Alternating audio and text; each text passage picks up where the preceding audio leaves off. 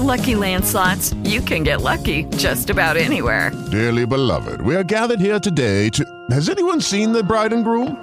Sorry, sorry, we're here. We were getting lucky in the limo and we lost track of time. No, Lucky Land Casino, with cash prizes that add up quicker than a guest registry. In that case, I pronounce you lucky. Play for free at LuckyLandSlots.com. Daily bonuses are waiting. No purchase necessary. Void where prohibited by law. 18 plus. Terms and conditions apply. See website for details. The views expressed in the following program are those of the participants and do not necessarily reflect the views of Saga 960 AM or its management.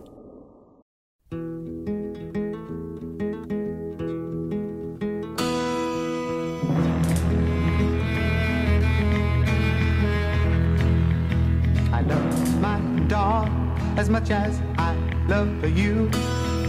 But you may think my dog will always come through.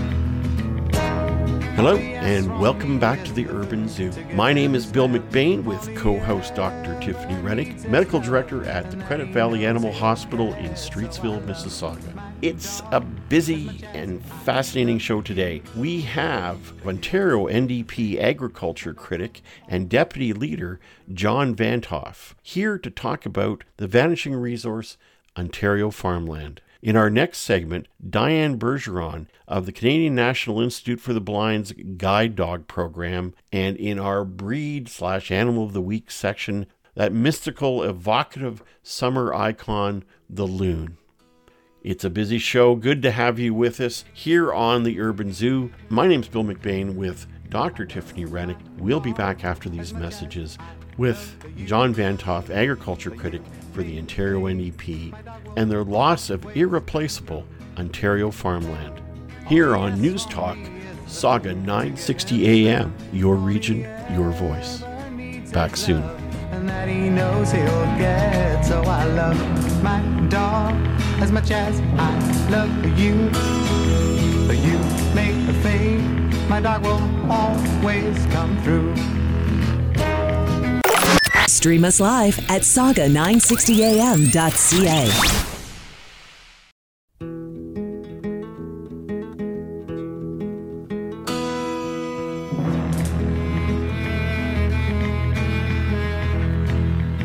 I love my dog as much as I love you. But you may think my dog will always come through. Welcome back to the Urban Zoo. I'm Bill McBain with co host Dr. Tiffany Rennick, and it is my good fortune to welcome Ontario NDP agriculture critic and deputy leader John Vanthof, MPP for Temiskaming Cochrane. Welcome to the show, John. Thanks, Bill. Nice to see you again. We've been talking lately about uh, Highway 413 and the damage that's going to have. This radio show actually originates in Peel region, Okay. and it will have profound impact on the region, but not just here, uh, right across the province. And I wanted to talk to you today to follow up on a comment that was made by our earlier guests on a previous episode, and that was their reference to a CBC article and a Ontario Federation of Agriculture report that between 1996 and 2016, Ontario was losing 175 acres of farmland per day in the province. Now we have this Highway 413 on the horizon, ready to wipe out 2,000 odd acres for the highway construction itself, many, many, many more with the Yep. broader development. This is unsustainable. So, what can we do about this, John? What what what's the future hold if we don't do something, and what can we do more positively? We, we can't continue at this pace, at this pace, uh, losing farmland at this pace. I think the 175 acres a day is uh, still valid, probably more than that. Anyone who's driven through uh, the Highway 400, 401 corridor, you can you can see every day there's less farmland. What 413, if it goes ahead, yeah, the 2,000 acres it will lose with the, the construction, but we all know a highway is like like Field of Dreams. If you build it, they will come, Of course. and you are going to lose. You basically at at the end of the day, between 413 in Toronto and north of 413 is going to be filled, and that is unsustainable. I understand a lot of that land has already been sold and snapped up. Uh, developers and speculators have been working hard on this. Yeah. Some Uh, people have an inside track. Yeah. I'm glad you mentioned this because there's more than a little suggestion that many of the people involved in this investment are very well connected to the to the Conservative Party of Ontario and to the Premier. Yeah, that has been brought up. There has been articles in the media, and and there is also much evidence that actually the 413 isn't actually the answer to the issues of congestion and not just losing farmland, but there's all other kinds of things that we could do that wouldn't endanger the farmland and would still improve the economy and allow for more housing. I believe that's absolutely correct. For the 21st century, this is a very 1950s approach to urban development. From a construction developer point of view, it's easy, right? Like prime farmland is also prime place to build you know quick Of construction good profit good you know and and it's and it's the 1950s dream you know the the house on a big lot but you know what that's not the the dream now the dream now is to protect what we have ontario is blessed with some of the best farmland in the world Yes. and it's our job to protect it. It's our job also to develop housing strategies and travel strategies, transportation strategies that don't endanger that, endanger our future. Europe has faced this problem for, for a long, long time, and they've been able to intensify and to separate agricultural land from urban land very successfully over the years. Why are we not taking more lessons from elsewhere in the world?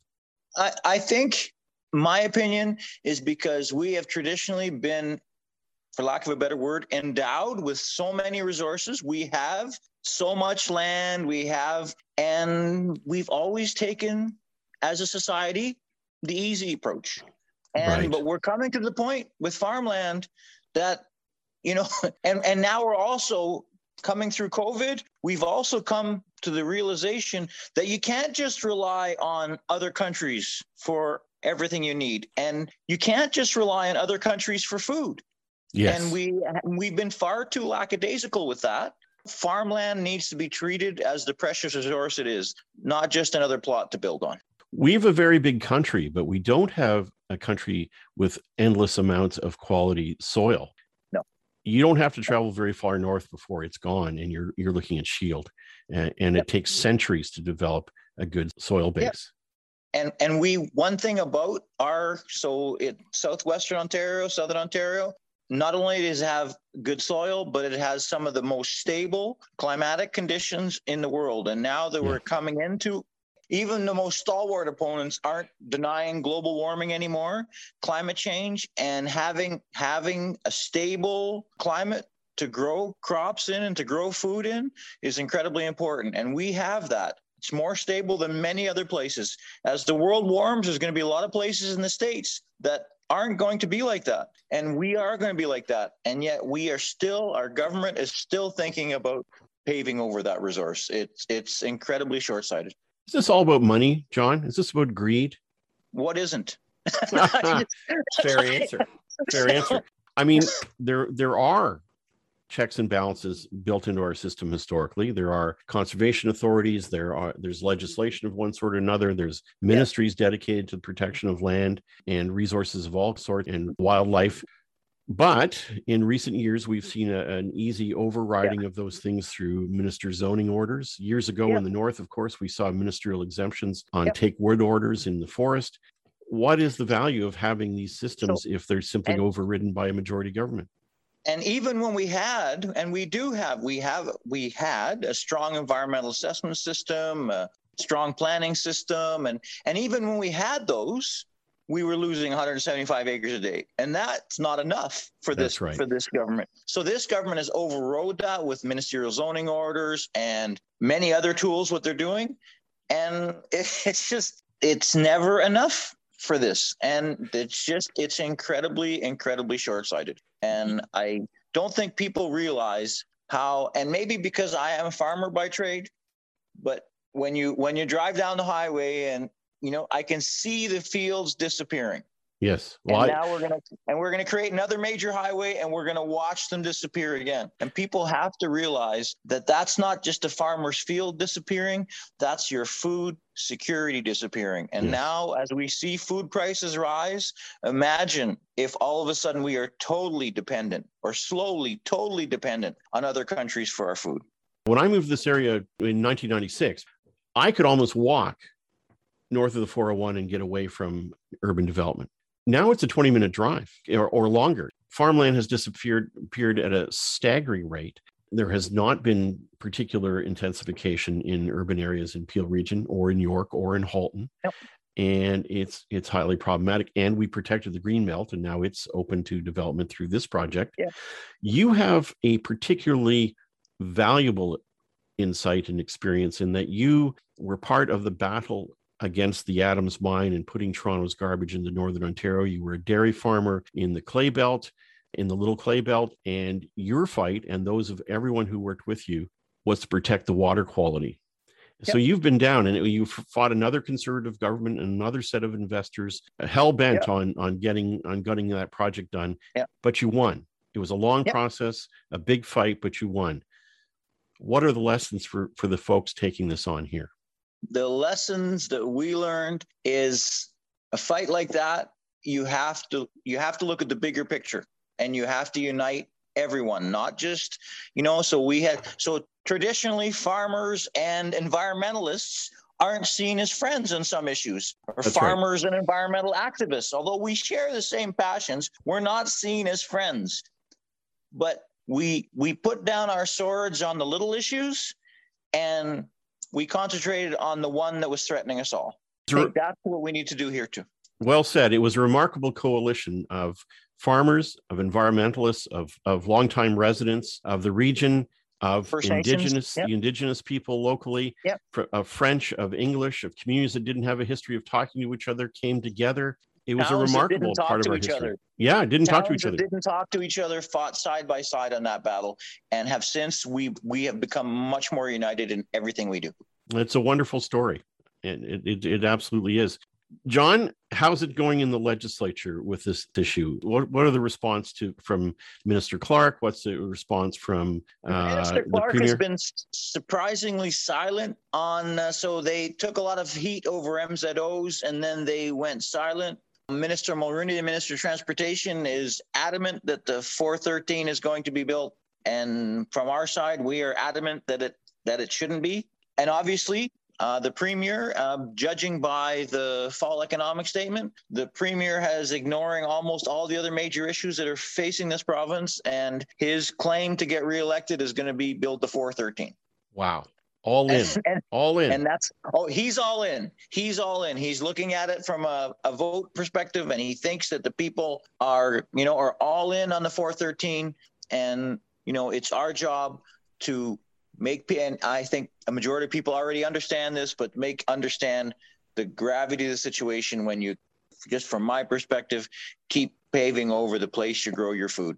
You know, there's there's a few things, there's a few things that they don't make anymore, and one of them is farmland. Lucky Land Casino asking people what's the weirdest place you've gotten lucky? Lucky? In line at the deli, I guess? Aha, in my dentist's office. More than once, actually. Do I have to say? Yes, you do. In the car before my kids' PTA meeting. Really? Yes. Excuse me, what's the weirdest place you've gotten lucky? I never win and tell. Well, there you have it. You can get lucky anywhere playing at LuckyLandSlots.com. Play for free right now. Are you feeling lucky? No purchase necessary. Void where prohibited by law. 18 plus. Terms and conditions apply. See website for details. it's a unrenewable resource. When it's paved over, it's gone. Well, if I could close, it's this may not make a lot, but often when I look at the 413, it makes me it makes me think of Easter Island and how they kept building statues until there was none one left. And you know, we could do the same thing here. We can keep paving over everything until there's no place left for our to grow our own food. And One big parking we- lot. Yeah. and we are we are technologically capable to do that. Are we smart enough not to? Well, that's the whole hot climate crisis. There's there's a big meeting and a lot of uh, activity in Glasgow right now, and people are are asking themselves, are we capable of stopping? This issue is not new. Scientists have, have known and warned for many, many decades that this is a problem. And yet now we're looking to make last minute changes. And here in Ontario, we have a government absolutely oblivious to the fact that Yep. change needs to happen. Can't all be about money because that's short term and farmland and the need to Isn't. grow food isn't. No, and neither are our kids. So and neither are our kids. Here, here. I wish you uh, all the best in fighting the good fight, John. You're you're doing important work. Uh. An honor and a pleasure to have you here on the Urban Zoo. You're always welcome. Thank you again, John. A pleasure. thanks, Bill. Be well, my friend. Talk to you Bye-bye. later. We've been talking to John Vanthof, Deputy Leader and Agriculture Critic for the Ontario NDP, MPP for Temiskaming Cochrane, and we've been talking about Ontario's disappearing farmland. My name's Bill McBain with co host Dr. Tiffany Rennick. We'll be back with Diane Bergeron, head of the Canadian National Institute for the Blind's Guide Dog Program, here on the Urban Zoo on News Talk Saga 960 AM, your region, your voice. Back soon. and that he knows he'll get. So I love my dog as much as I love you. My dog will always come through. No radio? No problem. Stream us live on saga960am.ca.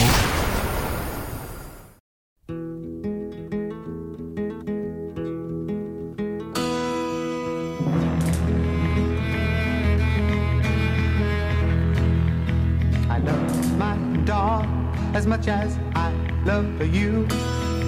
But you make a fade, my dog will always come through. My name's Bill McBain with co host Dr. Tiffany Rennick. Welcome to the Urban Zoo. I'm speaking to Diane Bergeron, president of CNIB Guide Dogs, Canadian National Institute for the Blind. Good to have you with us this morning, Diane. Nice to be here. Now, the reason I called, the reason we wanted you on the show was I came across appeals for raising money for more guide dogs. Apparently, you have a shortage of guide dogs coming out of the pandemic. Tell me about the program and, and why the need is there. Sure. CNIB, um, of course, has been around for more than 100 years. Uh, Mm. We celebrated our 100th birthday a couple of years ago. Um, But we decided to begin a guide dog program, uh, the CNIB Guide Dog Program. We started in 2017 with two puppies we brought over from a breeder who breeds specifically for the, the temperament and, and the health and the, the genetics that is required um, for this for this work. And we brought them from Australia. And we started with two they they graduated in 2018 so that was our first set of dogs that went out and we have since then had 133 dogs enter into the program. Some of them are currently in puppy raising some of them are in training. We have 42 currently dogs working as guide dogs uh, which is uh, one of our key areas. We also have a buddy dog program we call it. It's it's working with youth who are uh, children or youth who are blind or partially sighted. We match them up with a dog to help them gain some understanding and responsibility when it comes to to dogs to prepare them for potentially their own guide dog in the future. Oh, good. we have 18 of those out, and then we have six ambassador dogs, which are dogs that are out there with volunteers uh, promoting the program. So we've come a long way since since those first two dogs in 2017 but what we found was during the border closures any of the canadians who are blind or partially sighted that that would go to the united states to get their dogs suddenly couldn't get across the border. And so a lot of people that were either looking for their first dog or, or uh, more so people who were looking for successor dogs because of dogs retiring or, or getting ill or whatever the case may be they had no way to go and get their dogs. So we started seeing a significant increase in our application uh, process. In fact, for a little while, we it, it jumped up more than 300% um, last year. 300%. Wow. So, Yeah.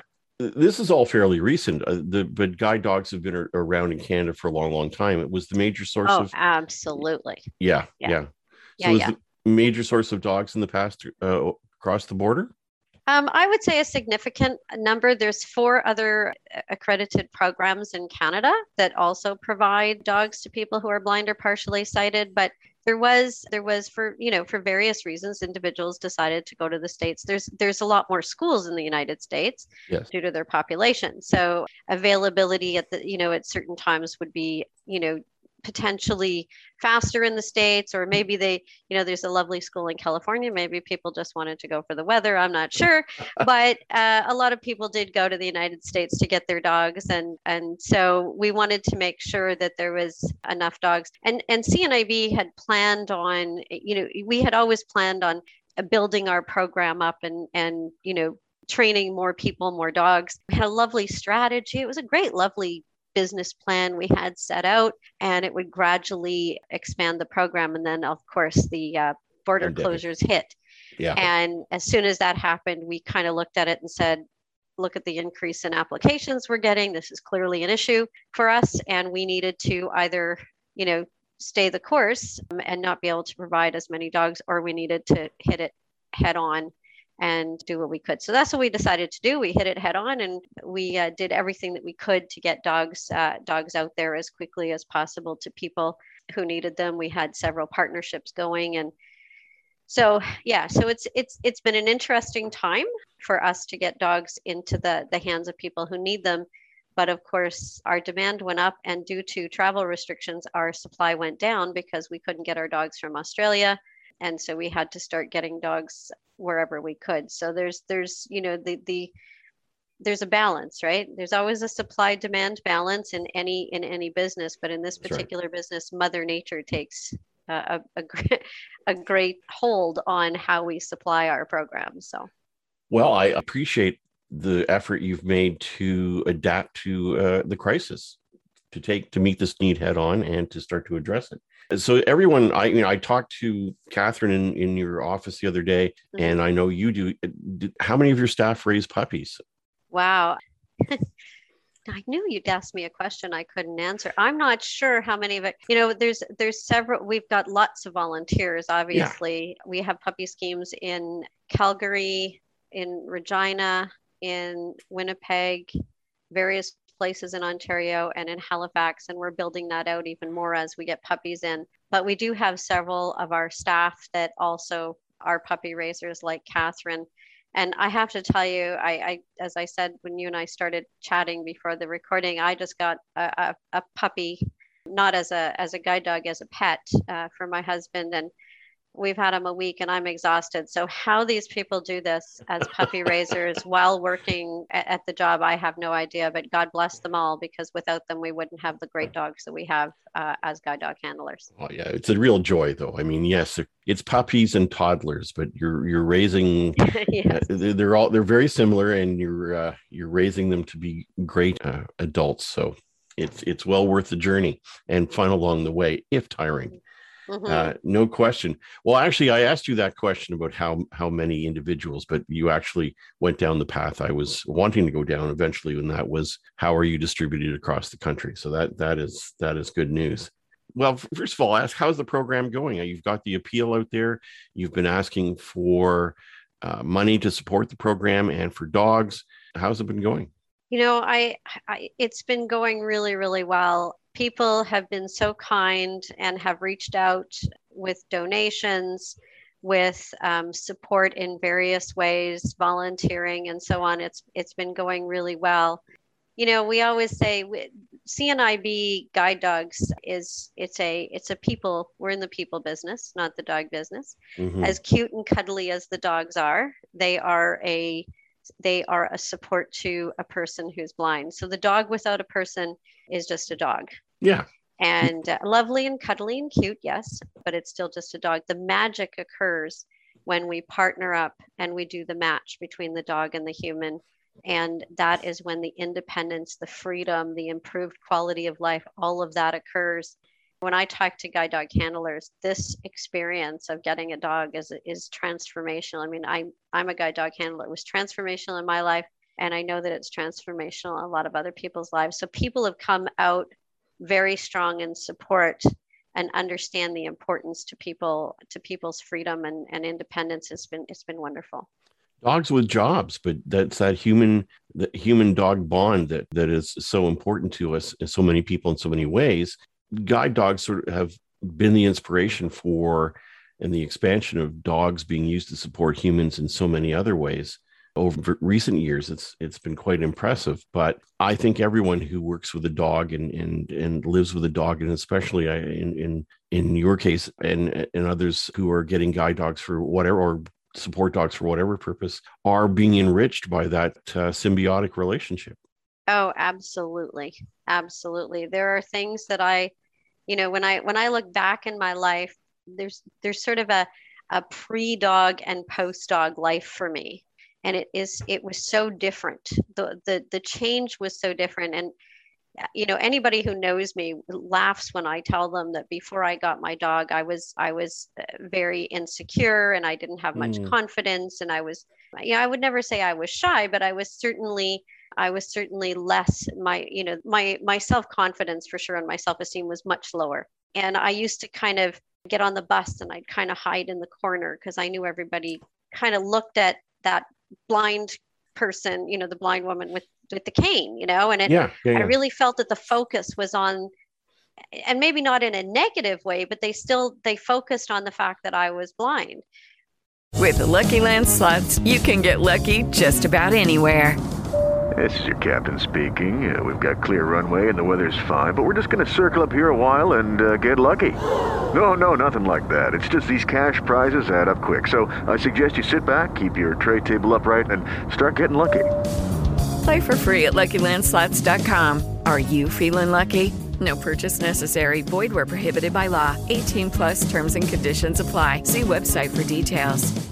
Hello, it is Ryan, and we could all use an extra bright spot in our day, couldn't we? Just to make up for things like sitting in traffic, doing the dishes, counting your steps, you know, all the mundane stuff. That is why I'm such a big fan of Chumba Casino. Chumba Casino has all your favorite social casino style games that you can play for free anytime, anywhere with daily bonuses. That should brighten your day a little. Actually, a lot. So sign up now at chumbacasino.com. That's ChumbaCasino.com. No purchase necessary. VGW. Void were prohibited by law. See terms and conditions. 18 plus. Then I got my dog. And suddenly nobody cared that I was blind. They didn't care about what I could or couldn't do. What they cared about was look at the pretty dog and look how well behaved he is. And the focus went and and even when they did, I mean, they all still recognized that I couldn't see, but it was look at what that wonderful dog can do to help her do the things she's doing. So it changed from the focus being on me and my disability to the focus being on the dog and my abilities and it completely transformed my world. And i i went back to school and i got degrees and i got jobs and you know and it really just without like i i really say that without my dog i certainly wouldn't be the person i am today. Those people are looking along that bus at a beautiful partnership that inspires warmth in, in all of us and, and hope in all of us. How can people help your organization help you with these dogs? You know, there's several things that people can do. You know, they can go to cnibguidedogs.ca mm-hmm. and help by donating. Becoming a monthly donor is very helpful to us. It helps us to maintain what we need to to, to keep the program running and provide these fantastic animals to to their um, with their handlers. They could volunteer as puppy raisers. And again, cnibguidedogs.ca, they can go on there and find the information to become to become puppy raisers. And and the other thing that they can do is help to support people who are guide dog handlers out in the community by watching to make sure that they're supporting access. You know, the, the dog is great. Having the dog is great, but in, unless we have the the access rights to go into restaurants and stores and taxis and and you know different facilities even though legally we have that right still today on a regular basis we get refused access into those places. So you know if somebody owns a business or or uh, runs a business making sure that the staff are aware that this is a right. And also maybe if you see it happening not just sit by and watch, support the person and help to uh, spread the word that this definitely is a right and that people with guide dogs need those dogs to get into places.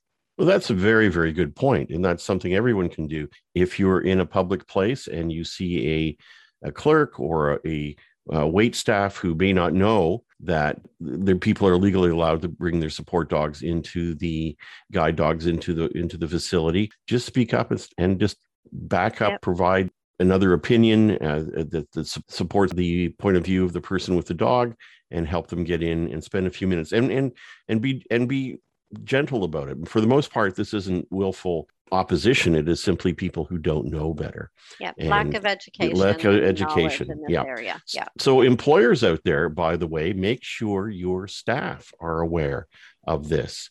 Make sure people are trained and aware of the legislation that allows people to bring their guide dogs into all of our environments. And uh, that would be a big help. So thank you for that. Yeah, we do have resources on our website as well for businesses to uh, learn about the laws and the rights of individuals who use guide and guide dogs. And we Okay. have stickers that we can send to businesses that they can put in their windows and doors that just say guide dogs welcome. I think when people see those, that really spreads the word and Yeah, uh, exactly. and and and helps. In North America, the first guide dog school in North America was in the States in 1929. Wow. So it was yeah. the first sort of official school that's sort of known as it was the Seeing Eye as the uh, sort of the founding organization of guide dog programs. I mean, there was people that trained dogs prior to that individually and so on, but the first school was established in 1929 by Morris Frank in in New Jersey. Well, it's now in New Jersey. It was somewhere else at the time, but they, they moved it to New Jersey. And since then, they've been working on these laws. And in in Canada, these these laws have been in place for decades Yes. like decades.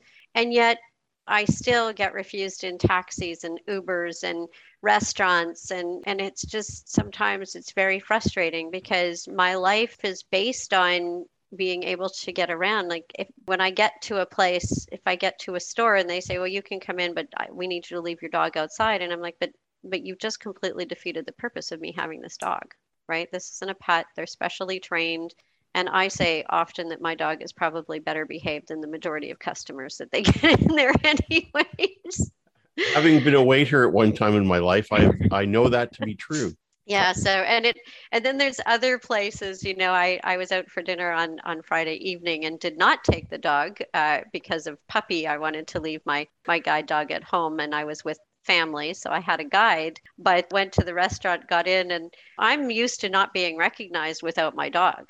Right. Mm. It's like people see me and they go, "There's Diane," because they see the dog, and so I was quite happily surprised when the when the uh, wait staff came over and said, "Oh, where's the dog tonight? We miss her." I, I thought, like oh, that. yay. A, they recognized me without the dog. That was exciting. And B, they were looking for my dog. It's always nice to know that because then that to me means that my dog is behaving the way she should be. And honestly, the number of times we've been in restaurants and sometimes some pretty, you know, fancy restaurants. Yes. And we get up from the table to walk away. The dog crawls out from under the table, and everybody around us is shocked. They didn't know they've been sitting there for an hour and a half eating around us, and they didn't know that there was a dog under the table. I mean, that's how quiet they are.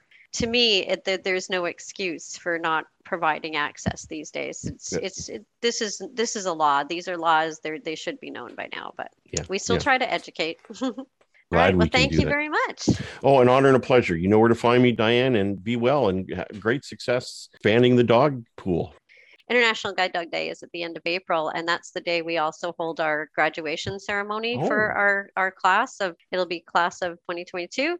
We will be doing it virtually. There'll be well, we always put it up on on a link on our YouTube page and so on. So we'll we'll make sure that you you are provided information for that day and and an, and a link to the uh, to the graduation ceremony as well.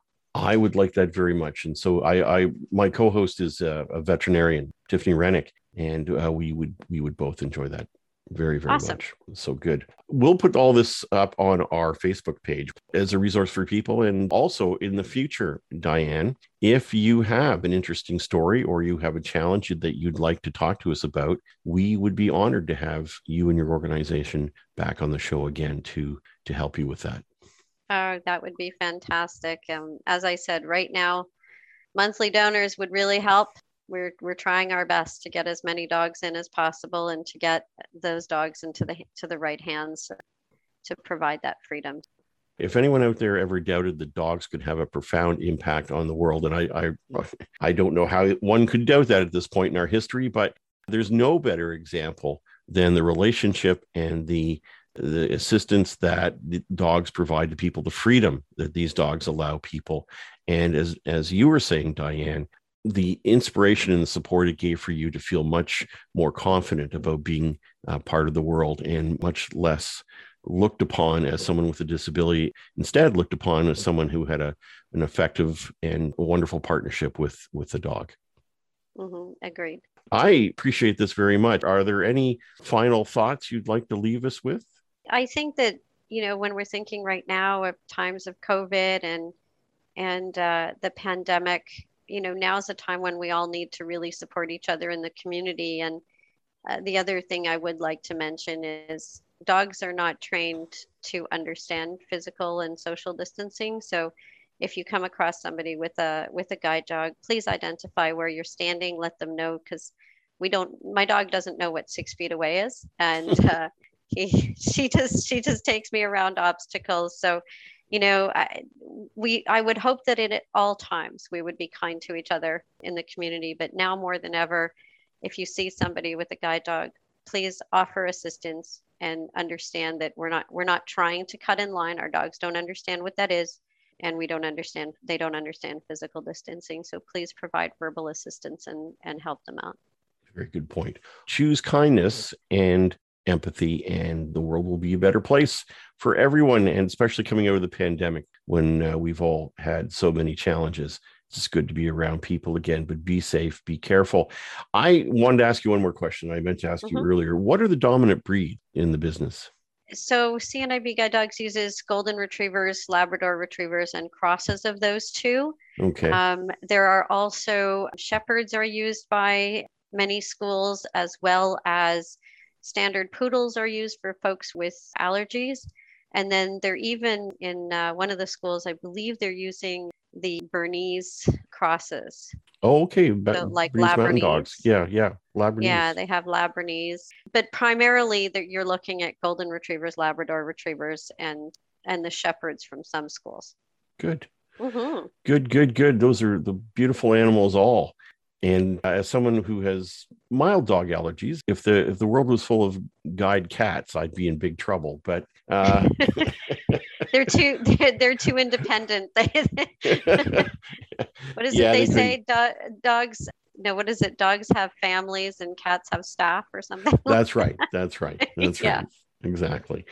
Uh, I've enjoyed this, Diane. Thank you so much. Again, uh, keep us in mind always happy to hear from you. It's a wonderful cause, and I and I think there's there's no better relationship to see out there in the community than that with a, a person and their guide dog. It's it's a beautiful thing.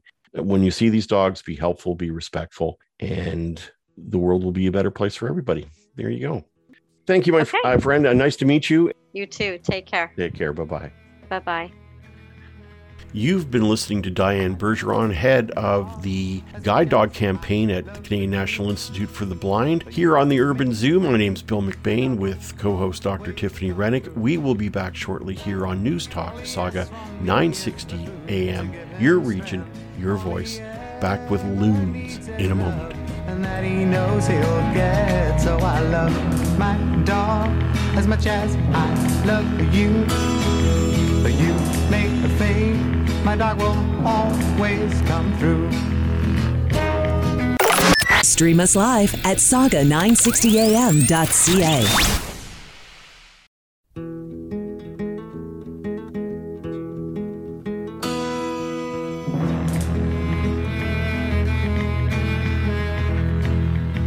I love my dog as much as I love you.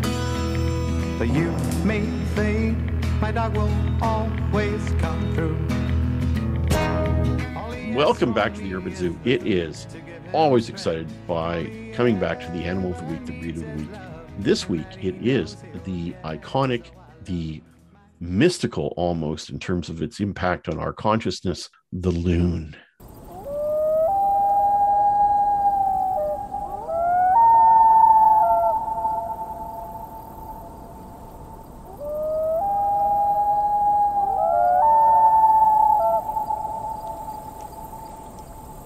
Who hasn't laid awake at the cottage and heard that plaintive sound out on the lake and been moved by it? It is the quintessential Canadian summer summer sound. There are a number of others, like uh, beer bottles breaking in parking lots. But anyway, that's a that's not that's nearly a, as peaceful that, that's, as yeah, the loon. That's that's that's another sound.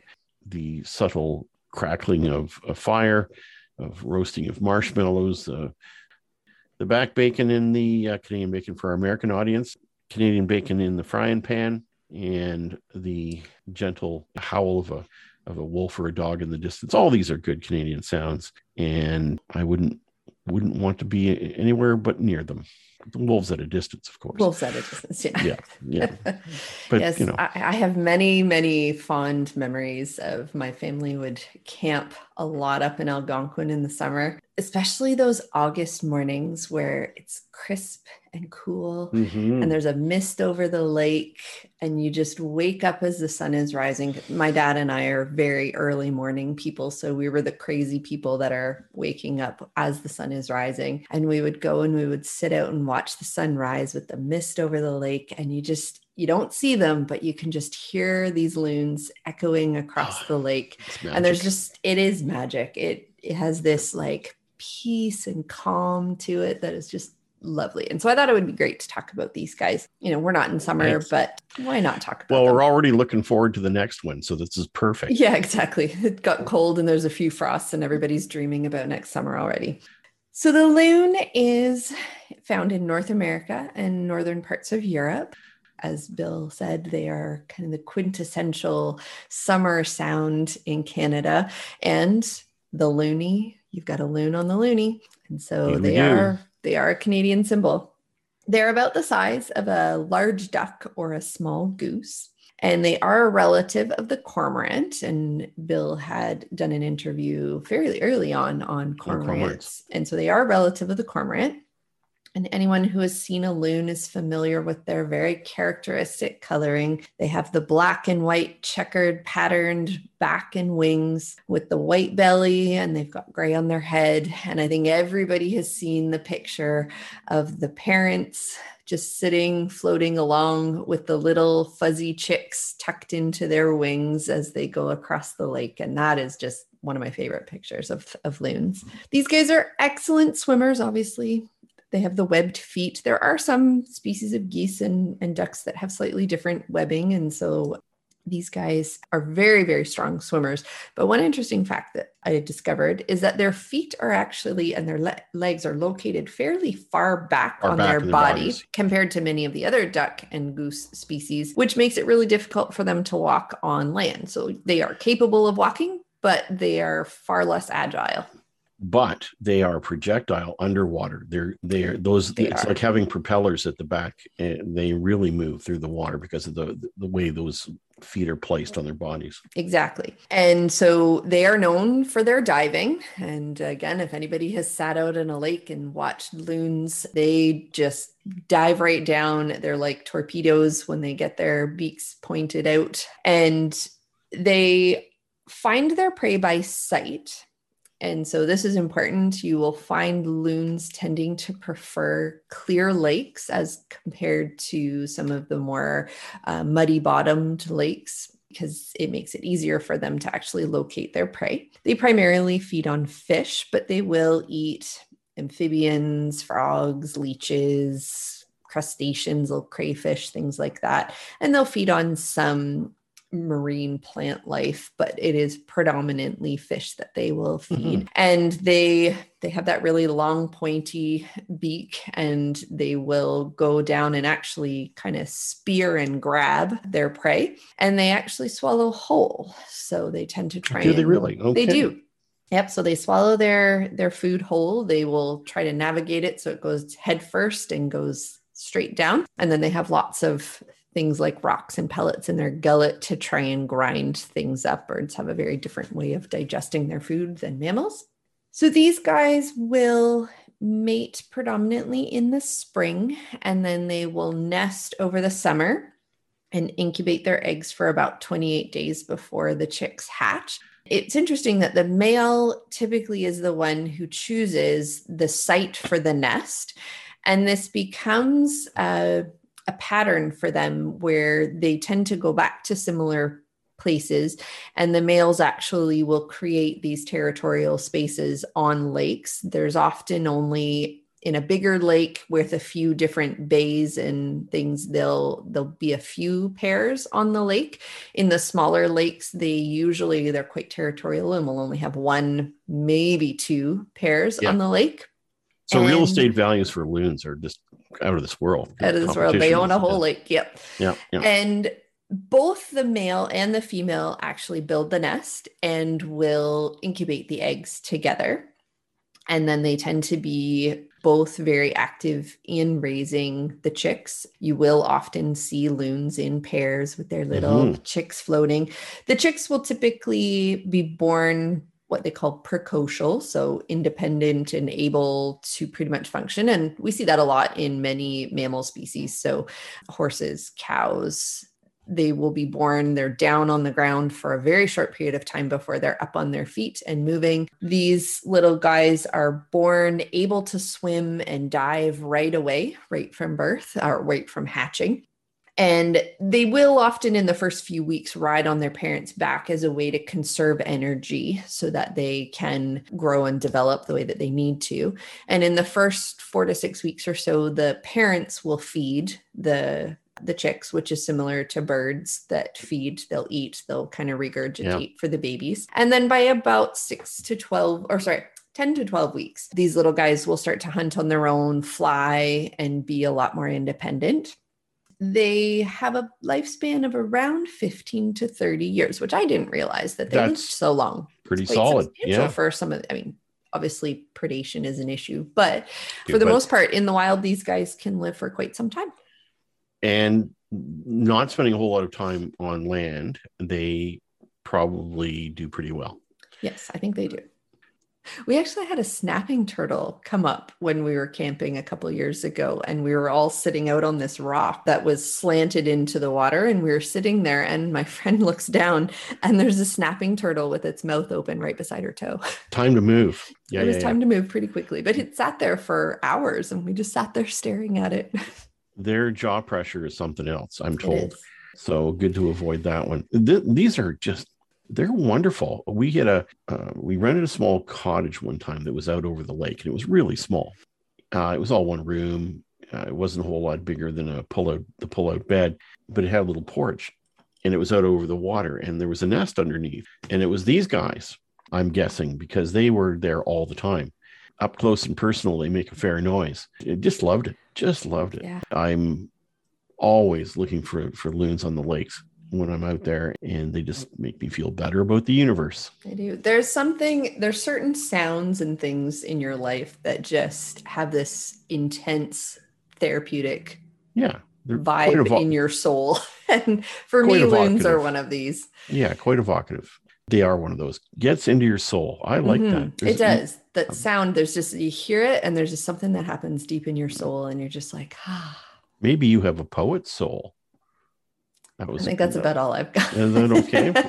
Because that that works for me. Well, uh, you're a polymath. Come on, I uh, uh, there's a lot going on there, my my friend. But they're beautiful, and Yeah. summer would not be the same without them. Agreed. Do you know anything about their health status or major I illness didn't- I didn't or find a lot. Not There wasn't I, a I'm not aware of a lot either. No. Uh, I mean, I'm sure there is stuff out there. I know there's a few universities that have been doing a lot of studying on them, but uh, at this point, I couldn't find a whole lot. and what is their endangered status? Are they pretty healthy? Also, not something that was commented on in much Th- detail. So I'm must assume assuming they- it's they not. are. Yeah, They because are, pretty yeah. much every other species that we've looked at that is on an endangered or like critically endangered list, it's mentioned in every website Yes. that I look at. That's right. And if loon, and of course, I, I have not had a problem finding loons in recent years. Anytime I've gone uh, gone to a lake, so I'm assuming that they're fairly healthy. Let that continue.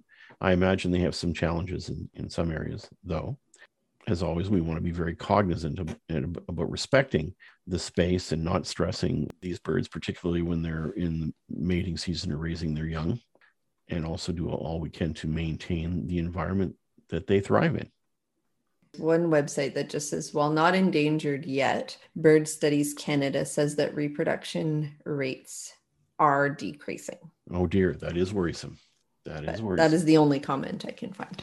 That's still significant. With the plethora of things and, and much more endangered, that that caution maybe not standing out in the crowd for people, but I I think it should. Once fertility rates start to drop, then you're going to have a problem. Yeah. Doesn't take long. We can do better. I think we say that every week. We can do we better. do. I think we can do better. We can do better. My friend, thank you for this. As always, it's something I look forward to. The week would not be complete Uh, without this segment, just like a summer would not be complete without the sound of the loon in the distance and seeing them out on the lake. That's the Urban Zoo for this week. We'll be back Tuesdays at 3 p.m. each and every week. In the meantime, you can find us on the web at saga960am.ca slash podcasts and on Facebook at The Urban Zoo with Bill McBain and Dr. Tiffany Rennick. And we would love to hear from you, so drop us a line at The Urban Zoo at saga960am.ca. That's the Urban Zoo at saga960am.ca. We'd love to hear from you. Until then, on behalf of myself, Bill McBain, Dr. Tiffany Rennick, and producer Alison Bambury, stay safe, have a great week, and we will meet you next week on the Urban Zoo. He knows he'll get, so I love my dog as much as I love you. You make a fade, my dog will always come through. No radio? No problem. Stream us live on saga960am.ca.